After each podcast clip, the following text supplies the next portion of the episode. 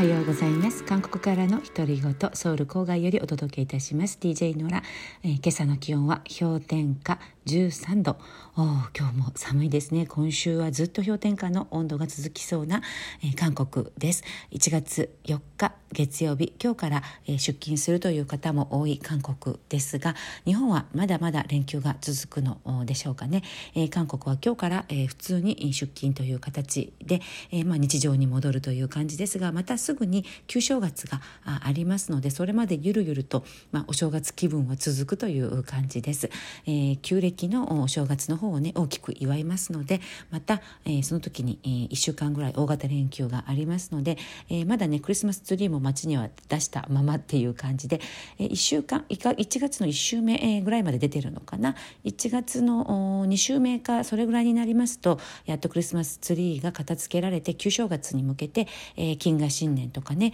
こう韓国風の伝統のお正月の飾り付けがされたりします。うちもまだクリスマスツリー出したままなんですけれどもね。はい1月半ばぐらいに片付けようかなと思っています。はいえー、っとですね各種新聞で2020年の重大ニュース韓国国内重大ニュースっていうのがまとめられていましたので、えー、ざざっとまとめたいと思います、えー、2020年昨年の韓国国内で最も注目された重大ニュース。1位はやはりコロナでした。コロナが少なくとも3回は大流行して、えー、今のところ死亡者韓国国内での死亡者が850名を超えたというニュースでした。それに伴って、えー、国家の債務借金ですねが40%比率が40%を超えて、まあ、国のね借金も赤字も大変深刻だといういうニュースこれが1位でした。で、えー、その2番目のニュースは、まあ、韓国与党ですね、えー、トブロ民主党共に民主党というねトブロ民主党という与党が圧勝した。あ2020年は圧勝した年で、まあ、独走が続いているというニュース、えー、3番目はムン・ジェイン政権が、まあ、検察改革を明文にあのいろいろね検察内部そしてあの葛藤ですね、え、ユン・ソギョルさんとチュ・ミエ法務長官の葛藤もうすごい争いでしたけれどもまだ続いています。この争い、えー、4つ目のニュースが、えー、狂った不動産価格というタイトルなんですけれどもいやもう本当にソウルの不動産価格、えー、去年、えー、狂っています。1日でね何億も何億もこう何千万円も家がこう飛び跳ねてしまうという円でいうと何千万円ですね。私の知人の家も、えー、1日でね5,000万円家の値段が上がったり政府が出す新しい政策とか、えー、新しいこう高速高速 GTX っていうね高速列車がねまたソウル市内をこう貫通して走るんですけれどもその路線がいろいろね決まるまでにここが駅になるとかあそこが駅になるとかいろんな憶測が飛び交ったんですがその憶測によって家代がもう跳ねたりねすごかったですね。で今ソウルのちなみに、えー、アパート、えー、外から見ると普通に町箱型の型のあの何のねおしゃれ系のないアパートに見えても、まあ、日本円で1億円ないと買えないと言われています。平均価格が10億ウォンを超えたと言われています。ソウルの平均アパート価格が10億ウォン。日本円で約1億円を超えたということでねあの家代、えー、不動産価格が狂っているそして全国民が不動産ブルーになっているというね本当にソウルで家を持つことは夢のまた夢になってしまいました。えー、そして5番目のニュースは、まあ、ソウル市長と韓国第二の都市プサン市長のセクハラ事件これはもう去年本当にあ大スキャンダルになりましたがソウル市長プサン市長ともに、えー、女子女性の部下を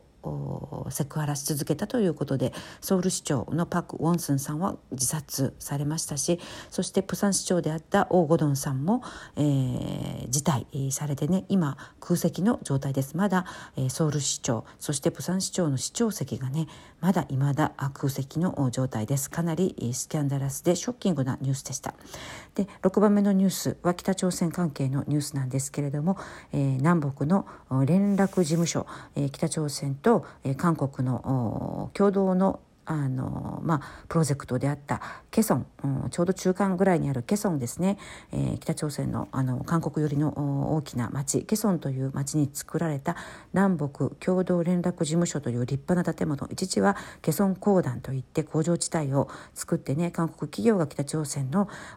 領域に進出し北朝鮮の人々の労働力を使って製品をね、えー、韓国に、そして世界に輸出するという夢のプロジェクトが何年間かは働いていたんですがもうあの今は冷え切った南北関係ということでいきなりですね、えー、6月16日だったかな去年の2020年の6月16日あのこの両国のね、まあ、友好っていうか共同プロジェクトの象徴であった南北共同連絡事務所を爆発させました。キム・ヨジョンの命令でもう本当にね韓国国民の国税血税をかけて作った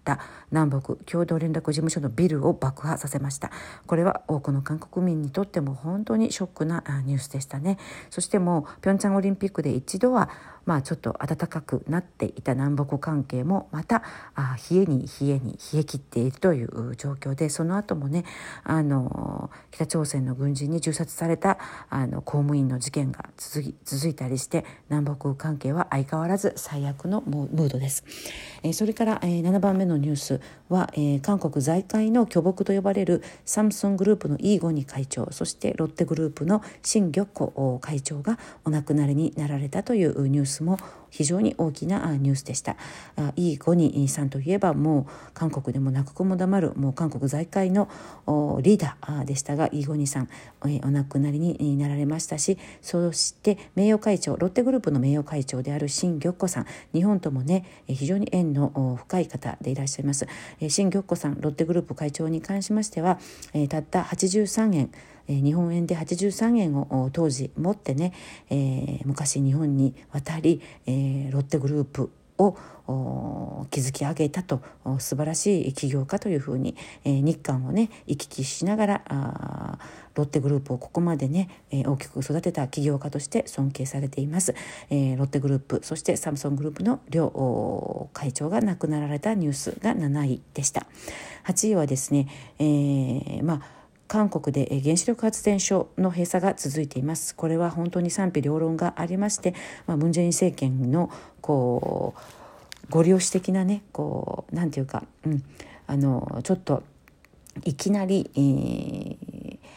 準備なくこう閉鎖された原子力発電所のニュースもかなり韓国では物議を醸しました。今でも続いている問題ですね。原子力発電所をどうするのかということ。そして第9位はまああの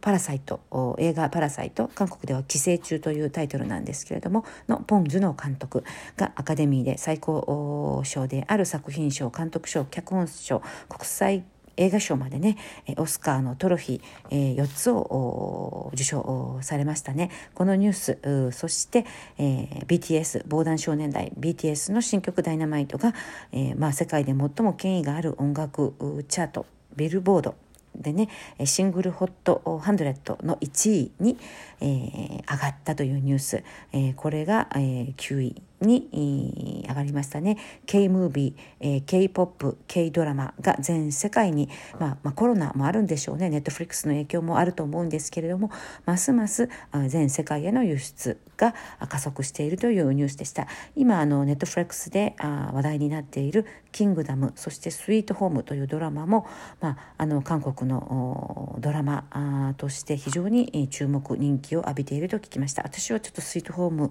も「キングダム」ちょっとあのゾンビ系は苦手なのであまり直視できないんですけれども、まあ、そういう、えー、K ドラカンドラ K ムービー K パブの,、まあ、あの活躍ですね。それに関する、まあ、ニュースが明るいニュース9位に入りました。そして10位これは暗いニュースなのであまり言いたくないんですけれどもあの元従軍慰安婦被害者運動の被害者と呼ばれるおばあさんがイ・ヨンスおばあさんが記者会見を電撃記者会見を5月だったかな去年の開いてこの被害者運動をずっと率いてきたあ正義記憶連帯、えー正義記憶連帯のユン・ミヒャン代表がね寄付金を流用してきたと。そして会計面でも不正が多かったという疑惑を提起しました。でこれはもうあの韓国国民にとってはもう大ショック大きな怒りを買ったニュースとして大注目されました。今も、えー、この方ユン・ミヒャンさん現在は国会議員にまでなってしまったんですけれども